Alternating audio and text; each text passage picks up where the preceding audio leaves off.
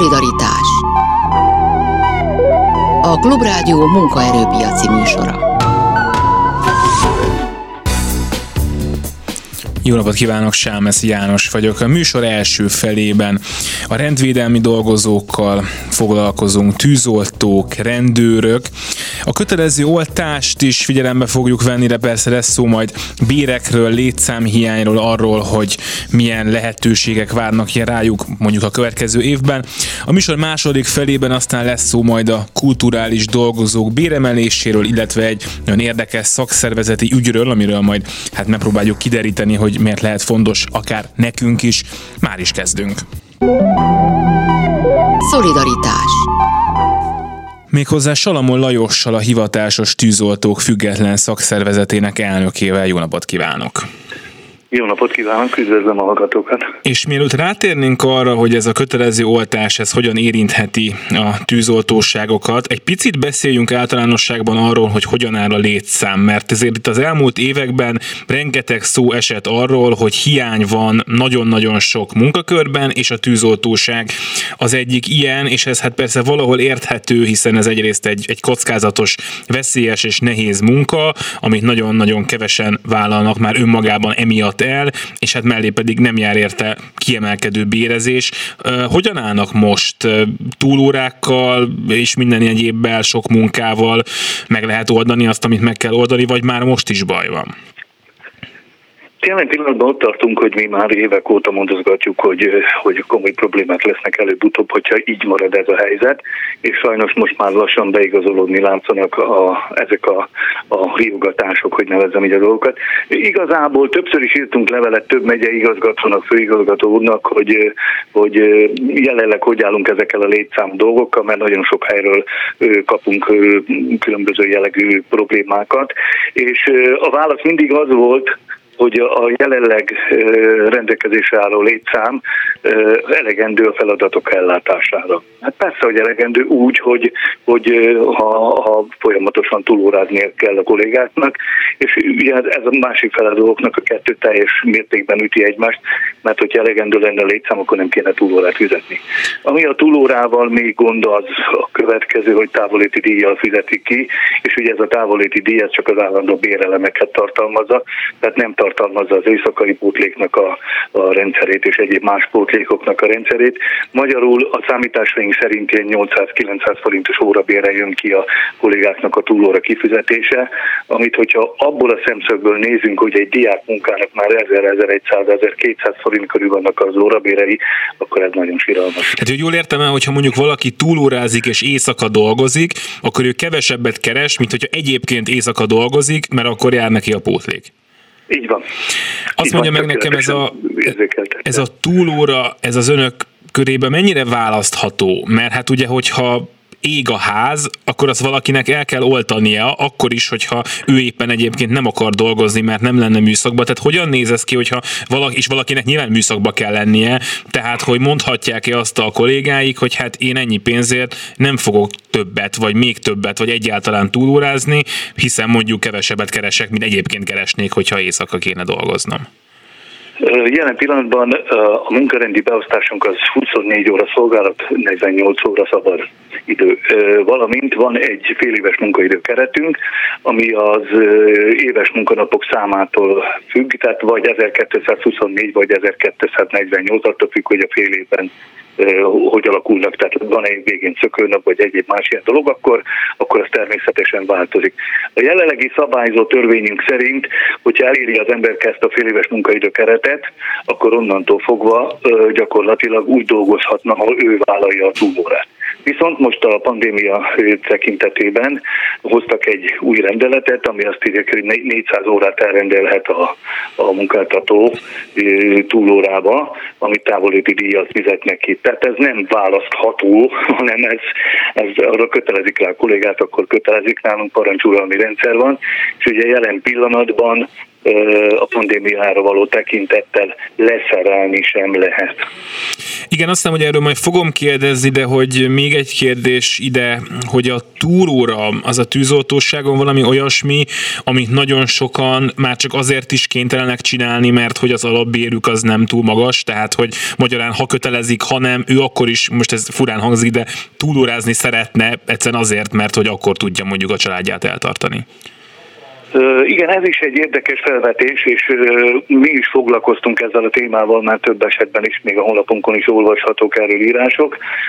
Itt az országot megint két része lehet osztani. Tehát van a nyugat régió, ahol, ahol azt mondjuk, hogy a szabad, a két szabad napban a kolléga, hogyha el tud menni dolgozni, itt mások a, a másodállási lehetőségek, akkor természetesen nem a túlórát fogja választani, mert valószínű, hogy a, a másodállásában jóval többet keres, mint, mint amit a túlórába kifizetnének neki. Viszont van a keleti régió, ahol már nem ilyen rózsás a helyzet a másodállások tekintetében, ott viszont mondjuk azt mondja egy, egy ottani kolléga, hogy ő bevállalja ezt a túlórás történetet, mivel úgyse tudna elmenni maszekolni, így akkor viszont neki valamilyen szinten többlet kereslete keletkezik.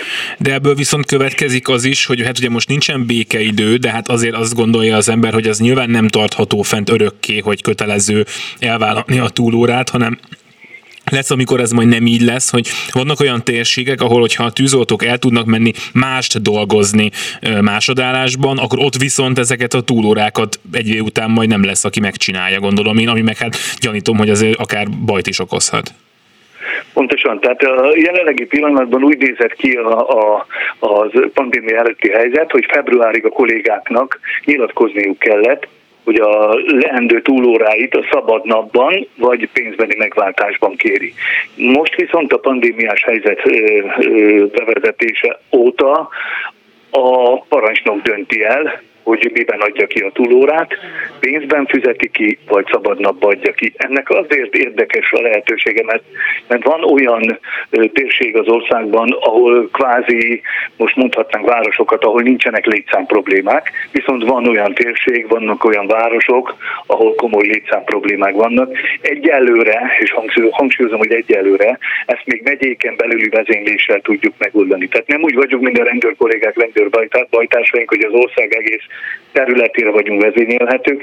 Jelen pillanatban még csak megyén belül vagyunk vezényelhetők, és így azért épp legutóbb írtam egy levelet egy megyei igazgatónak, pont két város tekintetében, és ő viszont válaszában azt írta, hogy ő nem a vár, ő neki nem a városokat kell nézni, nem a városok létszámát kell nézni, hanem a megyének, a rábízott megyének a, a tűzvédelmét kell, hogy ellássa, ezért, ezért tudja azt csinálni, ugye a egyik városból, ahol mondjuk jó a létszámhelyzet, ott onnan vezényel át kollégákat másik városokba, csak ugye ott majd akkor a szabadságot tudják másféleképpen kivenni a kollégák, majd csúsznak bele, előre kiadott szabadságolási tervek vannak, amiben viszont ez, ez bele fog majd kicsit rondítani, és hát itt előbb-utóbb ez a része is majd egy valószínű, hogy egy elégedetlenséget fog okozni.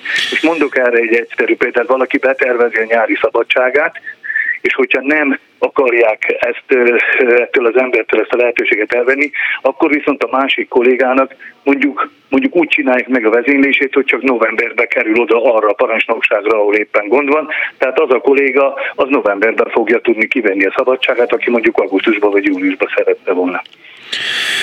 Beszéljünk most akkor a kötelező oltásról, hogy ez hogyan érinti a tűzoltókat. Tehát azt látom, hogy, hogy keresték Pintér Sándor belügyminisztert, és hát megüzenték neki, hogy azért abból baj lehet, hogyha nagyon sokan kikerülnek a munkából, de hogy, hogy mekkora baj lehet, vagy egyáltalán mennyi ember van, azt lehetett tudni pontosan, hogy a, hogy a katasztrófa védelemnél, vagy a tűzoltóságnál, nem tudom, hogy ez, ez, ez van egy ilyen külön szám, de hogy mennyien vannak, akik, akik valamilyen okból nincsenek beoltva, és akiket, és ezt is mondja el, hogy majd pontosan mikortól érinthet az, hogyha nincsen oltás, akkor nem dolgozhatnak. Ugye két, részlet kell, két része kell osztani a történetet. A rendelet arról szól, hogy azoknak, akik közvetlenül az ügyfelekkel állnak kapcsolatban, azoknak december 15-ig van határidő, hogy beoltassák magukat. Akik nem közvetlenül az ügyfelekkel vannak, és, és mondjuk a végrehajtó állománynak a 24-48 órás része, tehát a mi nyelvünkön fogalmazva vonulós tűzoltók, azok ebbe a második körbe tartoznak, nekik január 31-ig kell az oltási beigazolást bemutatniuk. Most ebben azért egy kis, kis csúsztatás is lehetséges, ugyanis az OK felmérése szerint körülbelül 30% az oltatlanoknak a száma, de ugye ez az egész katasztrófa védelemnek a rendszerére vonatkozik. Mi megnéztük csak, a, megpróbáltuk fölmérni, és a mi tapasztalataik és a mi felmérésünk szerint viszont az úgynevezett végrehajtói állomány, a 24-48-as vonalos állomány körné, köz, közvetlenül érintő létszámban ez már egy kicsit, kicsit árnyaltabb, ott olyan 40% körül van az oltatlanok létszáma. Na most a rendelet arról szól, hogy aki nem tartja be ezt a bizonyos határidőt, akkor azt egy év fizetetlen szabadságra küldik. Ezt meg abszolút nem értjük, tehát ez az intézkedés szerintem a lehető legrosszabb ebben a helyzetben. El is mondom, hogy miért. Ugyanis én értem belügyminiszter úr és miniszter úr öröklését arra, hogy, hogy egészséges emberekkel lehet ellátni az ország védelmét, de azt is fel kell ilyenkor arra is fel kell hívnom ilyenkor a figyelmét a belügyminiszter úrnak és miniszter úrnak, hogy viszont fizetetlen szabadságon lévő emberekkel se lehet ellátni ezt a szolgálatot. Igen, csak valaki... zárójeles kérdés, bocsánat, hogyha valakit fizetetlen szabadságra küldenek egy olyan időszakban, amikor elvileg nem lehet leszerelni, akkor ő mit csinál utána? Semmit nem tudunk erről konkrétan. Tehát az a baj, hogy, hogy még a mai napig nem jelent meg ennek a rendeletnek a végrehajtási utasítása. Tehát azt sem tudjuk, hogy ennek a kollégának, aki jelen pillanatban még vacilál azon, hogy beoltassa magát, vagy ne oltassa be magát, és ennek is azért többféle, többféle variációja van, mert vannak olyanok köztünk, akik, akik nem régeztek át a betegségen, és még akkor a antitest immunitásuk van, antitest termelésük van, hogy az orvosok szerint sem ajánlott részükre ennek a, az oltásnak a beadása. Tehát magyarul, hogyha valakinek van egy több ezres szintje úgy, hogy az 50 a megfelelő szint, akkor annak tényleg egy, egy virológus szerint, akivel mi tárgyaltunk a, az oldalákban, a belügyi érdekegyeztető tanács oldalágában, ő azt mondta, hogy ez olyan, mint a pénzt kidobnánk az ablakon. Tehát tök fölösleges beadni ezeknek az embereknek az oltást. Azt viszont hallottuk, hogy és tudjuk, és vannak erre is statisztikát, hogy ezek az emberek más egyéb betegségen keresztül rosszul lettek, és, és mit a tök hétre kiestek a munkából. Én ezért látom ezt egy kicsit megfontolatlannak ezt a döntést most, mert az egy év munkanélküli időszak alatt az, aki nem akar eleve oltatni, tehát eleve olyan oltás ellenes, az nem hiszem, hogy egy év múlva is oltatni fog, hogyha ez a helyzet marad fenn. Viszont addig az egy évig a helyére nem lehet senkit felvenni. Hát ezért mondtam, hogy a gyakorlatban ez, hogy is mondjam, tehát én értem, hogy az van odaírva, hogy fizetés nélküli szabadság, de én azt érzem, hogy a gyakorlatban ez azt fogja jelenteni, hogy ő elmegy máshova dolgozni, Persze. mert másképp ez nem nagyon elképzelhető, de hogy azt mondja meg nekem, hogy azért itt mégiscsak egy 40%-os számot mondott, és én értem, hogy most még ez van leírva, hogy be kell oltatnia magát mindenkinek, és gyanítom is, hogy azért ebből a 40%-ból a vonulós tűzoltók közül is lesznek még bőven, akik majd majd beoltatják magukat, de hát hogyha mondjuk 20% marad ki, akkor is nehéz elképzelni most itt laikusként, hogy akkor ezt elbírja a tűzoltóság, hogy akkor ők majd mind hiányoznak ugye január végétől. Jól látja a helyzetet, viszont itt több megoldás is létezhet erre a dologra, és ennek a, ezeknek a megoldásoknak sajnos egy olyan, olyan háttér dolga van, amit azok fognak majd megérezni, akik oltottak. Elmondom, hogy miért. Első körben ugye az oltatlanok el fognak menni fizetés nélküli szabadságra, tehát magyarul csökkenni fog a létszám. Innentől fogva, akik oltottak és ellátják a feladatokat, nem biztos, hogy tudnak menni szabadságra. Vagy Uramisten be fogják vezetni a 24-48-as váltásos rendet, rendszert, mivel a létszám annyira le fog csökkenni, hogy másféleképpen nem tudják ellátni a feladatokat. Rögtön azok lesznek bajban, akik már oltattak, mert azért ez egy 24 órában, tehát az első 24-et kipihenni, és 24-re van majd kezdeni megint a második 24-et, és ugye ilyenkor azért az emberben felmerül az is, hogy hoppát, akkor ugrott az a másodállási lehetőség, ami, ami, ami még valamilyen szinten bozduzó ezen a területen, tehát a 48 óra, akkor rögtön elgondolkodik az az ember is, aki beoltatott, hogy hoppá, mi is van itt ebben a, ebben a rendszerben. Hát itt meg, hogy bocsánat, itt vagyok hogy... én is, akinek, hogyha ég a házam, akkor nyilván akkor is mérges leszek, hogyha azért van kevés tűzoltó, mert Covid-dal fekszenek otthon, meg akkor is mérges leszek, hogyha azért nem jön a tűzoltó, mert fizetés nélküli szabadságon van, mert hogy ég a házam, és szeretném, hogy valaki eloltsa. Na de hogyha valaki Covid-dal fekszik a kórházban, és mondjuk, mondjuk egy enyhébb lefolyású betegsége lesz, és ezt egy, egy vagy két hónapon belül túlvészeli, és utána újra szolgálatba tudná állni, ehhez képest az egy évig fizetés nélkül szabadsággal lévő kolléga az egy évig fizetés nélkül szabadságon lesz, ráadásul úgy, hogy ezt nem ő kérte, hanem erről szól a rendeletet. Munka törvénykönyve se tartalmaz jelen pillanatban még olyan, a jelenleg ismereteink szerint sem olyan, olyan passzust, amelyik azt mondaná ki, hogy a munkáltató küldi el egy év fizetés nélküli szabadságra a kollégát. Tehát ez, ez több sebből is vérzik ez a történet, de de hát lássuk be, hogy, hogy a jelenleg rendelkezésre álló időnk sem elég arra, hogy itt egy jogi procedúrának essünk neki, látva most a tanár, illetve az egészségügyi dolgozóknak a, a, az alkotmánybírósági beadványát ugye el lett utasítva. Itt, hogyha ők további szeretnének menni ebbe a dologban, akkor az nemzetközi per. A nemzetközi perből ki tudja, hogy hogy és mikor és hány év múlva lesz valami, addigra az egész dolog reményeink szerint lecseng, és akkor innentől fogva van a probléma. Ugye akik viszont nem akarnak oltatni, és azt mondják, hogy vállalják az egy év fizetés nélküli szabadságot, ővelük viszont nem tehetik meg azt, hogy hogy nem engedélyezik bármi nemű nem tűzoltó tevékenység végzését, mert akkor az egyelő lenne az éjhalállal. Azért azt azért tudomásuk hogy valamiből meg kell élni a kollégának. Ők azt mondják, hogy ezzel az egy évvel időt nyernek. Az alatt történik ezzel a, a, a vírussal valami olyan, hogy lesznek majd netalántán orron keresztül vagy szájon keresztül gyógyszertabletta formátumban bevehető megoldások, akkor, akkor valószínű, hogy, hogy az ellen már nem biztos, hogy el fognak zárkozni.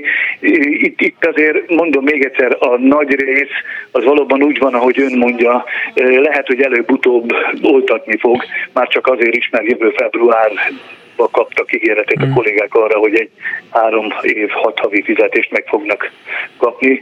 Na most a kormányzat ezt nemes egyszerűséggel azt fogja mondani, hogy az oltáshoz, az oltáshoz fogja tenni ezeket a dolgokat, tehát csak az fogja megkapni ezt a pénzt, aki beoltatott, azért ez, ebben a pillanatban még többen el fognak gondolkodni. Hát igen, azt tudjuk talán mondani, hogy meg fogjuk látni majd január-február környékén, hogy, hogy mi változik, vagy hogy marad-e ez a rendelet. Én most köszönöm szépen Salamon Lajosnak, a hivatásos tűzoltók független szakszervezetének elnökének, hogy itt volt velünk. Bérekről is fogunk majd legközelebb beszélni, megígérem, de most ennyi időnk volt. Minden jót kívánok! Én is minden jót kívánok, viszont hallásra. Szolidaritás és itt van velünk Póvel Pál, a rendvédelmi szervek érdekegyeztető fóruma munkavállalói oldalának megbízott elnöke. Jó napot kívánok! Jó napot kívánok, és köszöntöm a hallgatókat is. És köszönöm szépen a türelmét. Látom, hogy már nagyon régóta vonalban volt. Már előzetesen is mondanám, hogy lesz majd egy feles hírek, de utána szeretném még, hogy itt maradjon velünk, mert Nem. hogy ugyanazt a témát, amit itt Salamon Lajossal elkezdtünk, ez a kötelező oltás téma, ez ugyanúgy érinti például a rendőrséget is, és így beszéljünk egy picit erről, hogy milyen fajta egyeztetéseket tudtak lefolytatni, hát akár a belügyminiszterrel, akár valamilyen képviselővel onnan, hogy hogy, hogy megoldás legyen arra, hogy ha mondjuk a következő időszakban nagyon-nagyon sok rendőrnek a kötelező oltás hiánya miatt ugye hát megszűnne a lehetősége arra, hogy dolgozzon. November 25-én lett meghirdetve és megtartva a belügyi érdekegyeztető tanács, amiben az egyik napi rendi pont volt a kötelező oltás felvételé és ennek a hatása. Szeretném kiemelni azt, hogy a szakszervezeti oldal nem az oltás ellen foglalt állás, megfoglalás, hanem azoknak a kollégáknak az érdekeit képviseli, akik különböző okok, ezek lehetnek egészségügyi vagy bármilyen más magánokok, a kötelező oltást nem szán szándékoznak felvenni, és ezen az ülésen került sor egy megbeszélésre, amelyben kértük a belügyminisztérium képviselőjét, hogy november 30-án a parancsokok által megküldött javaslatokat, amit a belügyminiszter úrnak küldtek el az oltással kapcsolatban, kapjuk meg mi is. Ezt a mai napig nem kaptuk meg, és hát valószínűleg nem is fogjuk megkapni. Ez azért gond, mert ennek az ismeretében mi is tudnánk segíteni azokon a területeken, meg azokon a megyékben, mert ugye azért azt el kell mondani, hogy nem egységesek az oltatlanok száma a megyéknél, van, ahol jobban beoltottak a kollégák száma, van, ahol kevésbé, és így jobban tudnánk mi is esetleg részt venni ebben a, a dologban, hogy a kollégákkal elbeszélgetni, mert szerintem itt az ismeretek hiánya is nagyon közrejátszik abban, hogy nem akarják beoltatni magukat a kollégák, valamint az is felmerült, hogy ha kötelező az oltás, akkor miért saját felelősségére kell beoltatnia magát, hiszen a munkáltató kötelezte. Sokan jelezték azt, hogy amennyiben azon a papíron az van, hogy a munkáltató vállal bármilyen felelősséget az oltás következményeiért, akkor felvennék az oltást, és ebben van is valami igazság, hiszen az oltás pár évvel következő előre haladott dolgokat nem tudhatjuk, hogy milyen bármilyen egészségügyi probléma lehet ezzel kapcsolatban, és szerintem ez egy elfogadható dolog lenne, de erre sem kaptunk választ, hogy ez a megoldás esetleg szóba jöhet-e. Csak nagyon röviden és... még, bocsánat, hogy mennyien vannak most, ugye ezt mondta, hogy, tehát, hogy térségenként ez nagyon változhat, de mennyien lehetnek körülbelül most a rendőrségnél, akik még valamilyen okból nincsenek beoltva? Ö, ez, ez hasonló, a hasonló a, a tűzoltói közön 25-30 százalékra tehető azoknak a száma, akik nem vették fel az oltást, és itt is megfigyelhető az a, a történet, hogy a, az utcán dolgozó kollégáknál kevésbé oltat, olt vannak beoltva, akik az irodában ülnek és irodai munkát végeznek, az ott, ott az oltás felvétele az sokkal nagyobb mértékű, mint a, a, a végrehajtói állomány és ez azért ez problémát is jelent, mert szerintem az utcáról hiányzó rendőröket a legnehezebb eh, pótolni, és hát ezért kéne valamilyen olyan megoldást eh, találni, ami mindenki számára megfelelő, és hát előre vinni a dolgot, mert úgy, ahogy eh, ezt többször hangoztattuk, hát nagyon kevesen vannak a kollégák, és hogyha ez az oltás miatti bármilyen fizetés nélküli szabadságra küldés, vagy bármilyen olyan, amivel nem tudják fölvenni a munkájukat, az a bent lévő állománynak a túlóráját fogja növelni természetesen, és termé- arról az pozitívumként el kell mondani, hogy mindenhol kifizetik a túlóradíjat. A gond az, hogy az állomány már most is nagyon leterhelt és nagyon fáradt, pihenni szeretne, és hogyha most egy akár egy 10-15 százalékos létszámkiesés lenne, az nagyon negatívan hatna a, a, a, a kollégáknak a, mm. az egészségére is, hiszen mondom, már pihenni alig tudnak a kollégák. Hát meg nyilván mindenkinek az az érdeke, hogy kipihent rendőrök vigyázzák a biztonságát. Maradjon a vonalban, legyen szívesen egy rövid hírek, és aztán még kérdezek néhányat öntől. Rendben. Szolidaritás és folytatjuk Póvel Pállal, már pedig ott, hogy ugye említette azt, hogy lehetnek olyan térségek, ahol sokkal több utcán szolgálatot teljesítő rendőr nincsen beoltva, és hát ez érdekelne engem megint csak a realitások talaján maradva, hogy persze, hogyha valahonnan mondjuk 5%-nyi kollega kiesik, akkor azt valószínűleg megoldják az ott dolgozók egy többlet munkával, adott esetben valahol kevesebb rendőr lesz. Értem, hogy ez probléma, de hogyha mondjuk valahol 30-40% esik ki, azt, hogy is mondjam, irreálisnak tűnik, hogy ez egy rövid távon kezelhető probléma. Lehet, hogy akkor az történne, hogy mondjuk máshonnan, ahol éppen van elég rendőr, azt mondanák, hogy akkor most Pestől tessék békésbe menni, mert ott kiestek sokan? Természetesen igaza van, hát nem 30-40 százalék, hanem már 20 százaléknál is hatalmas nagy problémát jelentene mindenhol, hogyha 20 százalék kollega esne ki a, a, a munkából. Természetesen ez is egy megoldás, főleg megyéken, megyén belül lehet ezt könnyebben megoldani, hogy egyik városba a másik városba átirányítják a kollégákat, de hát főleg Budapest felé volt azért nagy mozgás itt a különböző nagy rendezvények tekintetében, és Budapesten is azért azért nagyon nagy a, a létszámhiány a kerületeknél, és hát inkább azt figyelhető meg a mostani időszakban, hogy a Budapestre történő visszaélés a sokkal nagyobb. A megyéknél ezt úgy könnyebben megoldják, hogy a megyei belül mondom a, a városok ezt meg tudják oldani, hogy esetleg a másik városba átvezényelnek kollégákat. Tehát ez megint mondom a leterheltséghez vezet itt az utazásról, nem beszélve odautazni, visszautazni, munkaidőkeret, túlóra, stb. Hát ez is hatalmas nagy problémát jelent, főleg át a kollégáknak, és hát azért majdnem mindenki családos, és itt jön a, a, karácsonyi szeretet ünnepe, nagyon nem mindegy, hogy milyen fáradtékkal, fáradtsággal esnek be, akár otthon a, a, a, a családhoz, tehát mindenféleképpen erre megoldást kell keresni, de egyébként, hogyha nem lenne ez a kötelező oltás, akkor is a létszámhiány valamilyen formában mindenféleképpen kezelni kéne, hiszen már érezhetően majdnem minden megyében problémát okoz a létszámhiány. Az egész szentvédelemben most nem csak a rendőrségnél, hanem a tűzoltóknál, a BB-nél is, szóval erre mindenféleképpen az elkövetkezendő időszakban a nagy hangsúlyt kell fektetni. A belügyi vezetésnek ezt meg kell oldania a, a létszámkérdést mindenféleképpen.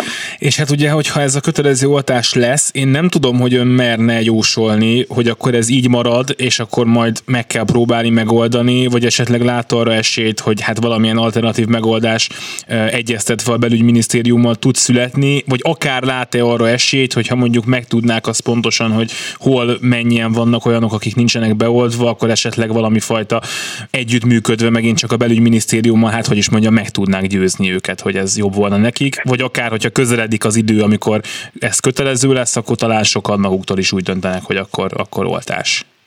Hát mindenféleképpen arra törekszünk, hogy valamilyen megoldás a kollégák szempontjából meglegyen.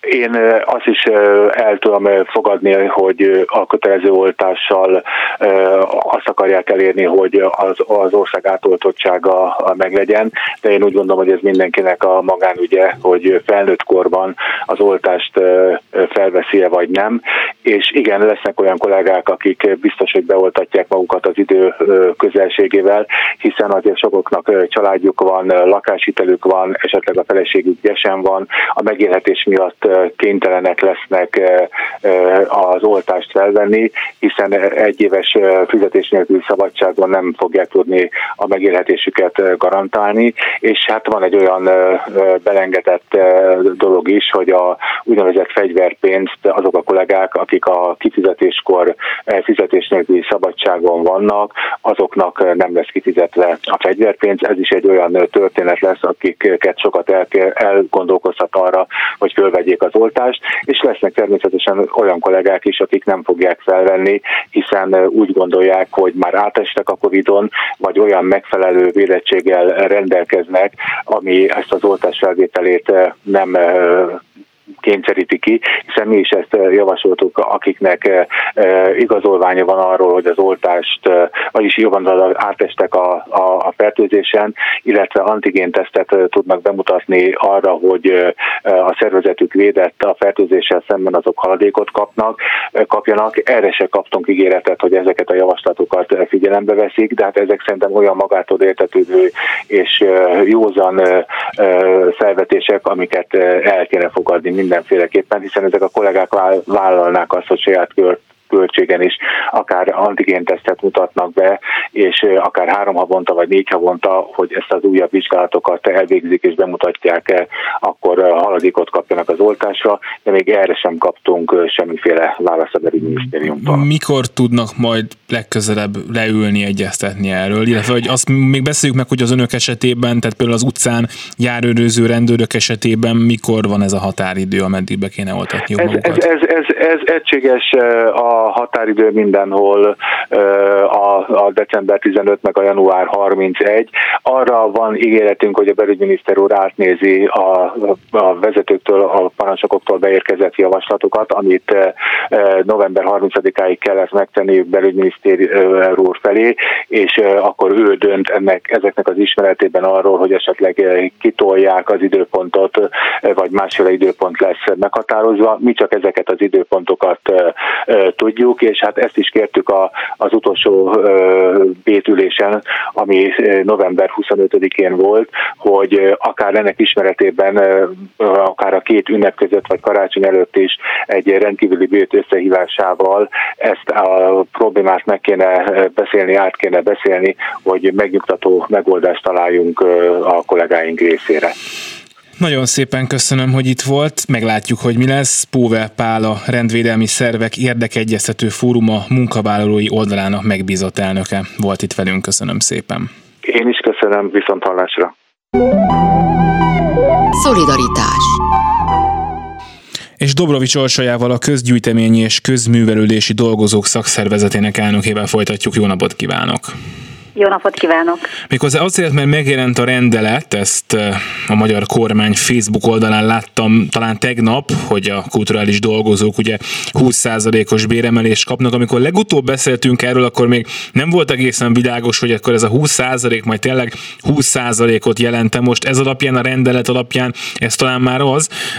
Kérdem önt, hogy látják-e azt már, hogy akkor ez pontosan kinek mennyi plusz pénzt fog és hol jelenteni? Igen, most már lényegesen többet látunk ahhoz képest, amiről utoljára valóban beszélgettünk, és igen, ezt egy 20%-os béremelést fog a legtöbb dolgozónknak jelenteni, és kivétel nélkül, tehát a rendelkezés most úgy szól, hogy mindenkinek meg kell kapni a differenciálás nélkül, egy kis része szól a rendelkezésnek a KJT alatt maradt dolgozókról, az ő esetükben engedi meg ez a rendelet, hogy, hogy differenciáljon a munkáltató. Na akkor ezt nézzük is meg, hogy ez pontosan kiket jelent, akkor talán ők vannak kevesebben, akkor nézzük meg először azt, hogy hol differenciálhat a munkáltató, milyen alapon, tehát hogy kik lehetnek azok, akiknek ez a 20% mondjuk csak nem tudom, 10. Ugye ismeretes, erről is beszéltünk, hogy 2020-ban az egész ágazattól gyakorlatilag elvették a közálkalmazottak jogállásáról szóló törvény hatáját, és ahogy említettem, az előbb is kevesen vannak. Gyakorlatilag egy tört része csak a, a, a munkavállalóinknak. Egyébként a, a, az állatkert dolgozóira például még vonatkozik, mert ők maradtak a KIT hatája alatt. Hát akkor ők kevesen vannak. Akikre viszont nem vonatkozik, ott akkor ez azt jelenti, hogy a, a bruttó az 20%-kal fog nőni, tehát akkor a nettó is remélhetőleg 20%-kal fog nőni. Ez egyébként, amikor legutóbb beszéltünk, még ugye felmerült, hogy akkor ez lehet, hogy majd, majd differenciálható lesz, tehát hogy a munkaadók a bértömeget úgy osztja el, ahogy akarja, és a bértömeg fog nőni. Ez azért akkor ez egy pozitív hír, gondolom a, a dolgozók számára, hogy akkor ez biztosan jár mindenkinek. Így van, ez eh, az előzőekhez képest eh, pozitív, és az is pozitív, hogy, hogy minden intézményhez el fog jutni a fedezete ennek a kiadásnak. Eh, arról is beszéltünk a múltkor, hogy egy korábbi mindössze 6%-os béremelés, ez nagyon-nagyon hézagosan valósult meg rendelkezés hiányában, de azért hozzá kell tenni, hogy még sok minden nem ismeretes itt sem. Azt viszont már tudjuk, hogy szintén támogatási szerző szerződéseket fog kötni az emmi a, az intézményekkel, és így biztosítja a fedezetet. Ez még mindig egy jobb megoldás a korábbihoz képest, de nem ideális, és egyelőre, amit tudunk, hogy ez egy évre szóló támogatás, hogy mi lesz utána, azt azért még mi, mi sem tudjuk, bár határozottan ígérte az emmi, hogy ez beépül a bérbe, tehát valódi béremelés lesz, nem egyszeri kifizetés. Tehát akkor ez még egy kérdés, mert azért ez nagyon nem mindegy. Nem is, nem is, nem is jelentéktelen kérdés, igen, ez még valóban kérdés. Kicsit beszéljünk arról, hogy pontosan kiket érint ez, mert amikor kulturális dolgozókról beszélünk, akkor szerintem mindenkinek valaki, akihez jár, tehát hogy ő jár egy könyvtárba, vagy szokott múzeumba járni, akkor arra gondol, hogy valószínűleg akkor az ott dolgozó valószínűleg ebben a kategóriában van, de hogy egészen pontosan kikről beszélünk, és mennyien vannak ők Magyarországon? A, itt most két ágazatot érint ez a kulturális rendelkezés. Mi a közgyűjtemény és közművelődési dolgozók szakszervezete vagyunk, tehát valóban, ahogyan is említette, a könyvtár, levéltár, múzeum és közművelődés, de ez a rendelkezés más kulturális dolgozókra is vonatkozik, ők nem a mi gyűjt területünk alá tartoznak, tehát őróluk nem tudok beszélni. Körülbelül olyan 9-10 ezer embert érint összesen ez a rendelkezés, és rájuk vonatkozik. Maga a rendelet, a kormány rendelet rögtön az első pontban felsorolja, hogy akik a, a közgyűjteményi törvény, a levéltári törvény, illetve a közművelődési törvény alá tartoznak, rájuk vonatkozik ez a rendelkezés. És akkor menjünk most bele akár konkrét számokba, hogyha tudunk, vagy nyilván itt nem kell egészen pontosakat mondania, de hogy mégis a hallgatók értsék azt, hogy körülbelül ez mit jelent. Ugye arról azért az elmúlt években már nagyon sok szó esett, hogy a diplomás dolgozók közül nagyon-nagyon sok esetben a kulturális ágazatban dolgozók járnak bér szempontból a legrosszabbul. Én nem tudom, hogy ez a munkatörvénykönyve alól kiszervezés után változott-e valamennyit, vagy éppen attól függ, hogy változott-e, hogy egy adott dolgozó pontosan hol dolgozik, de hogyha mondjuk most nézzünk egy nem tudom, egy városnak a könyvtárát, akkor ott körülbelül ez a 20 ez, ez mit jelent majd egy ott nem tudom, tíz éve dolgozó hát, embernek? Igen, egy picit érdemes messzebbről kezdeni, hogy amikor elvették, megint csak ezt mondom, közalkalmazottak jogállását, akkor azzal indokolta többek között Fekete Péter is, meg hát az egész intézkedést erre hivatkozva hozták meg, hogy akkor megnyílik a lehetőség egy versenyképes bérezés előtt. Ezt mindenki, aki ismeri a különböző ide vonatkozó jogszabályokat tudja, hogy ez eddig sem volt akadálya, tehát nem kellett attól még elvenni a közalkalmazottak jogárásáról szóló törvényt, és ami miatt most megint ezt idehozom az az, hogy ugye látjuk a buktatókat, hogy ez külön támogatási szerződésben fog megvalósulni, tehát az összes intézmények külön köt támogatási szerződést a valószínűleg az MIF köti meg velük, és hogyha maradt volna a KIT, akkor sokkal egyszerűbb lenne a helyzet, mert a bértáblának egy részét kellett volna azt mondani, hogy ez a kulturális bértábla, ott megemeli, és sokkal egyszerűbb lenne az egész intézkedés, és akkor többet látnánk. Csak hogy most az a buta helyzet állt elő, hogy a kiemelt intézményeknél, az országos intézményeknél ö, szintén bérfejlesztésre került sor, de ott sem mindenhol valósult meg a béremelés, hanem ott is inkább egy összegű kifizetés, tehát még a mi számunkra se teljesen tiszta, hogy, hogy tudok egy olyan összeget mondani, ami úgy korrekt. Tehát nagyon nagy lett a polarizáció. Tehát, hogy akkor ez azt is jelenti, hogy könyvtáros és könyvtáros között most már sokkal nagyobb különbség lehet bér tekintetében, mint korábban volt? Igen, tehát bizony ez, ez lehet, és ugyanazon státuszú városok esetében is nagyon nagy a különbség hogyha egy olyan önkormányzathoz, olyan önkormányzatot nézzünk meg, amelyik rossz anyagi helyzetben van, ott jóval alacsonyabb lesz a bér, mint egy olyan önkormányzat esetén, ahol egyébként jobban van eleresztve. Tehát nagyon kevés távolságra lévő városok között is nagyon nagy a különbség most.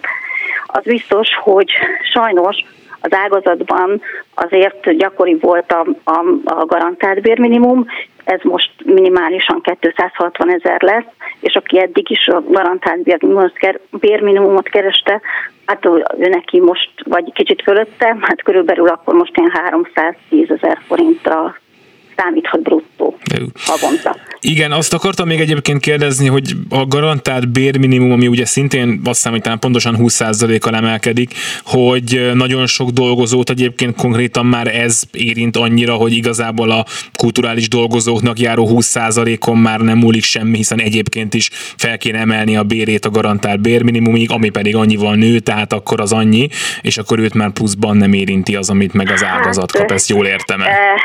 Ez is egy nagyon jó kérdés, mert erre sem tudok igazán válaszolni, mert erről sem szól a részletrendelkezés, vagy mi nem tudjuk, mert ugye akinek most éri el a, majd a bérét, azt tudjuk, hogy a, hogy a január 1 összegekkel kellene számolni, de azt nem tudjuk, hogy aki most lesz majd csak úgy, hogy eléri a 260 ezret, a, a, annak még pluszba jön a kulturális pótlék, tehát ő, ő többet fog-e kapni a 20, illetve nem kulturális pótlék, hanem a kulturális béremelés, tehát nem tudjuk, hogy többet fog-e kapni, vagy kevesebbet.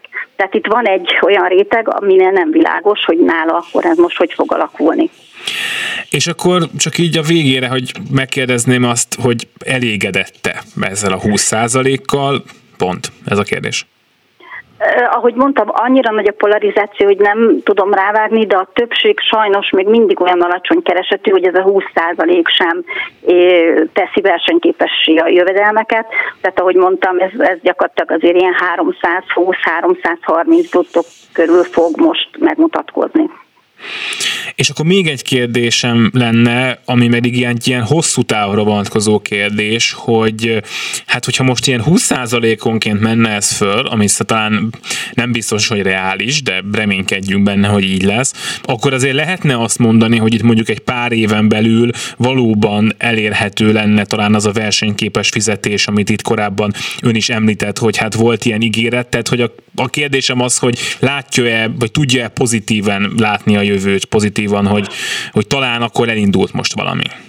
Én mindenképpen szeretném pozitívan látni, mert Mind valóban ez most, ez, tehát ez kétségkívül életbe lép, de azt hozzá kell tenni, hogy ennek egy komoly koncepcióval kellene együtt megvalósulnia, amiben az érdekvédelmi szervezetek ugyanúgy leülnek tárgyalóasztalhoz. Ugye, mint tudjuk, ezt csak úgy bedobta a miniszterelnök úr, és utána most december 6-án jelent meg a rendelkezés, és bizony nem csak nekünk vannak kérdéseink, hanem a munkáltatóknak is, már gyorsan ez a két nap alatt, hogy mi hogy alakul, és még mindig ugye hát hirtelen erre nem tud válaszolni az emmi. Tehát azt mondom, hogy igen, az jó, hogy elindul, de hogyha nem egy átfogó, és egy, egy valóban hosszú távra a kulturális dolgozót bérét rendező intézkedés, akkor megint az lesz, hogy el fogja veszíteni az értékét pár éven belül, mert tudjuk, hogy már az idei évben is milyen magas az infláció. Egyébként, ha arról van szó, hogy egyeztetni kell, akkor az nehezebbé vált azzal, hogy az állam hát részben kiszervezte maga alól a kulturális dolgozókat? Nem hozza az a magával ezt szükségszerűen, mert elméletileg ugyanúgy működhetne tovább, de nem működteti az emmi a kulturális ágazat érdekegyeztetést kérés, nélkül, kérés ellenére sem működteti. Létezik az országos közszolgálati érdekegyeztető tanács, ez működik, és ott tudjuk ezeket a problémákat felvetni, amik valójában egyébként az ágazatra vonatkoznak. Tehát tulajdonképpen fórum az lenne, még így is, hogy nem él vele a döntéshozó. Köszönöm szépen. Dobrovics Orsolyát a közgyűjteményi és közművelődési dolgozók szakszervezetének elnökét hallották. Minden jót kívánok. Köszönöm szépen, én is minden jót kívánok. Szolidaritás itt van belünk Gosztonyi Gábor, aki egyébként a pedagógusok szakszervezetének alelnöke, de most az ÉSZTA, SZEF és a MASZ megbízásából a közalkalmazottak országos munkaügyi tanácsa munkavállalói oldalának ügyvívőjeként van itt. Jó napot kívánok! Jó napot kívánok! És hát nem lesz szerintem első hallásra legalábbis kevésbé bonyolultabb ennél a titulusnál ez a téma, amiről most beszélgetni fogunk, ugyanis zajlott itt egy szakszervezeti reprezentativitás megállapítás, amin nagyon sokat dolgoztak, és most azt mondta a kormány, hogy ez most mégsem kell, hanem majd ráér jövőre, de hogy magyarázza el nekünk, hogy ez egészen pontosan mit jelent, hogy mi is értsük, mind, mind dolgoztak az elmúlt időszakban, és most aztán aztán ebből miért nem lesz semmi? Vagy tényleg nem lesz-e semmi? 2021 áprilisa óta dolgozunk, de nem csak a szakszervezetek, azért itt vita, ne vitassuk el az állami oldal szerepét se. Tehát az a helyzet, hogy itt a, az államnak és a közszféra szakszervezetének van egy ilyen együttműködési kötelezettsége itt a reprezentativitás mérés kapcsán.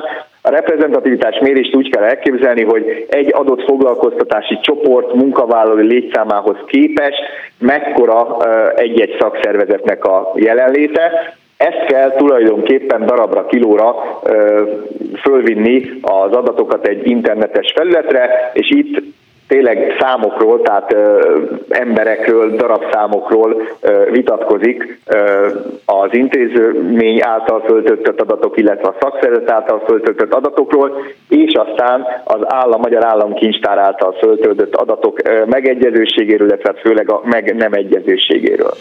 Magyarán, hogyha jól értem, most akkor mondjunk egy egyszerű példát, ön a pedagógusok szakszervezetének alelnöke, hogy azt kéne megtudni, hogy összesen hány pedagógus van, és abból hány szakszervezeti tag, és hogy ők melyik szakszervezetetnek a tagjai, körülbelül erről van szó? Igen, egészen pontosan, hogy hány olyan főállású pedagógus van, aki közalkalmazottként dolgozik, mert itt a reprezentativitás mérésnél csak a közalkalmazottként főállásban dolgozó pedagógusok számítanak bele ebbe a mérésbe. Hozzáteszem, hogy a, a teljes munkavállalói oldalt is csak ebből a számadatból kellene vetíteni. Ezt azért hangsúlyozom, mert hogy az első állami adatszolgáltatást, amit a MÁK, tehát a Magyar Államkincstár nyújtott nekünk idén nyár elején, azt első látásra kiszúrták a szakszervezetek, hogy ez egy jóval magasabb szám, és a felülvizsgálatát kértük, és hát nem kis meglepetésünkre azt tapasztaltuk, hogy 32 ezer emberrel többet jelentett le a, a MÁK, mint amennyi a tényleges közalkalmazotti létszám. Mondjuk ez a folyamatos kiszervezések miatt azért tényleg akkor a meglepetés nem okoz, hiszen itt negyed évente, fél évente egy-egy nagyobb munkavállalói csoportot az elmúlt néhány évben kiszerveznek a közalkalmazotti törvény hatája alól. És hát ez a helyzet, hogy akkora nagy káosz teremtett maga az állam, hogy már ő, mint jogalkotó sem tudja ezeket a változásokat követni. De hogy csak hogy értsük, hogy nekünk miért fontos ez. Tehát, hogy miért fontos azt tudni, azt értem nagyjából, hogy mondjuk egy szakszervezetnek miért fontos tudni, mennyire reprezentatív, mennyi embert képvisel, de mondjuk, hogyha a mi hallgatóinknak kéne azt elmondania, hogy nekik miért lenne fontos, hogy ez egy ilyen, egy ilyen reprezentativitás, megállapítás ez végigmenjen, akkor nekik mit mondana? Azt mondanám, hogy ez az alapja a tulajdonképpen a területi, illetve az országos érdekegyeztetésben való részvételnek. Tehát ugye itt az országos nagy fórumokban, mint amit ilyen nagyon szép hosszan elmondott, rövidítsük kompnak, illetve amit az előző elnök asszony, az okétot említett, ez két olyan nagy országos érdekegyeztetői fórum, amiből például a kompnak kifejezetten az alapszabályában benne van, hogy azok a konfederációk vehetnek részt benne, ahol a konfederáció alkotó szakszervezetek összlétszáma az eléri a közalkalmazottaknak az 5%-át, vagy az adott konfederációban van három olyan tagszervezet, akik elérték az országos reprezentativitás szintjét, és akkor ez a konfederáció tagja ennek az országos érdekegyeztetési fórumnak, és így hát aztán nagyon sok fontos dolgról kellene dönteni, ha és amennyiben ezt az intézményesített érdekegyeztetési fórumot a kormány rendesen normálisan működtetné. Ez mondjuk egyébként ilyen sajtó, tehát szerkesztői szempontból is egyébként egy tök érdekes kérdés, és valószínűleg egyébként újságolvasói szempontból is, vagy rádióhallgató szempontból is, hogy amikor hallunk egy szakszervezetet, és halljuk az ő véleményét, akkor igazán pontosan azt sosem lehet tudni, hogy ez a szakszervezet ez hány embert is képvisel, és mondjuk, hogyha felmegyünk a honlapjára, sem biztos egyáltalán, hogy megtaláljuk, hogy neki mennyi tagja van, és abból egyébként mennyi olyan munkavállaló van, aki a tagja lehetne, és talán ebből a szempontból is fontos lenne, hogy, hogy tudjuk azt, hogy aki beszél akár a mi, vagy valakinek az érdekében, ő pontosan hány embert is képvisel, ezt se fogjuk akkor ezek szerint most megtudni. Hát idén biztosan nem, hogy aztán jövőre meg tudjuk-e ezt, hát én kétkedve fogadom, hiszen az a törvény saláta csomag, amiben meglepődve bukkantunk rá itt a 19. paragrafus, ami eltörölni az idei mérési eredményeket, és azt mondaná, hogy 2022 áprilisában kerülne sor újból ennek az egész munkának az elindítására.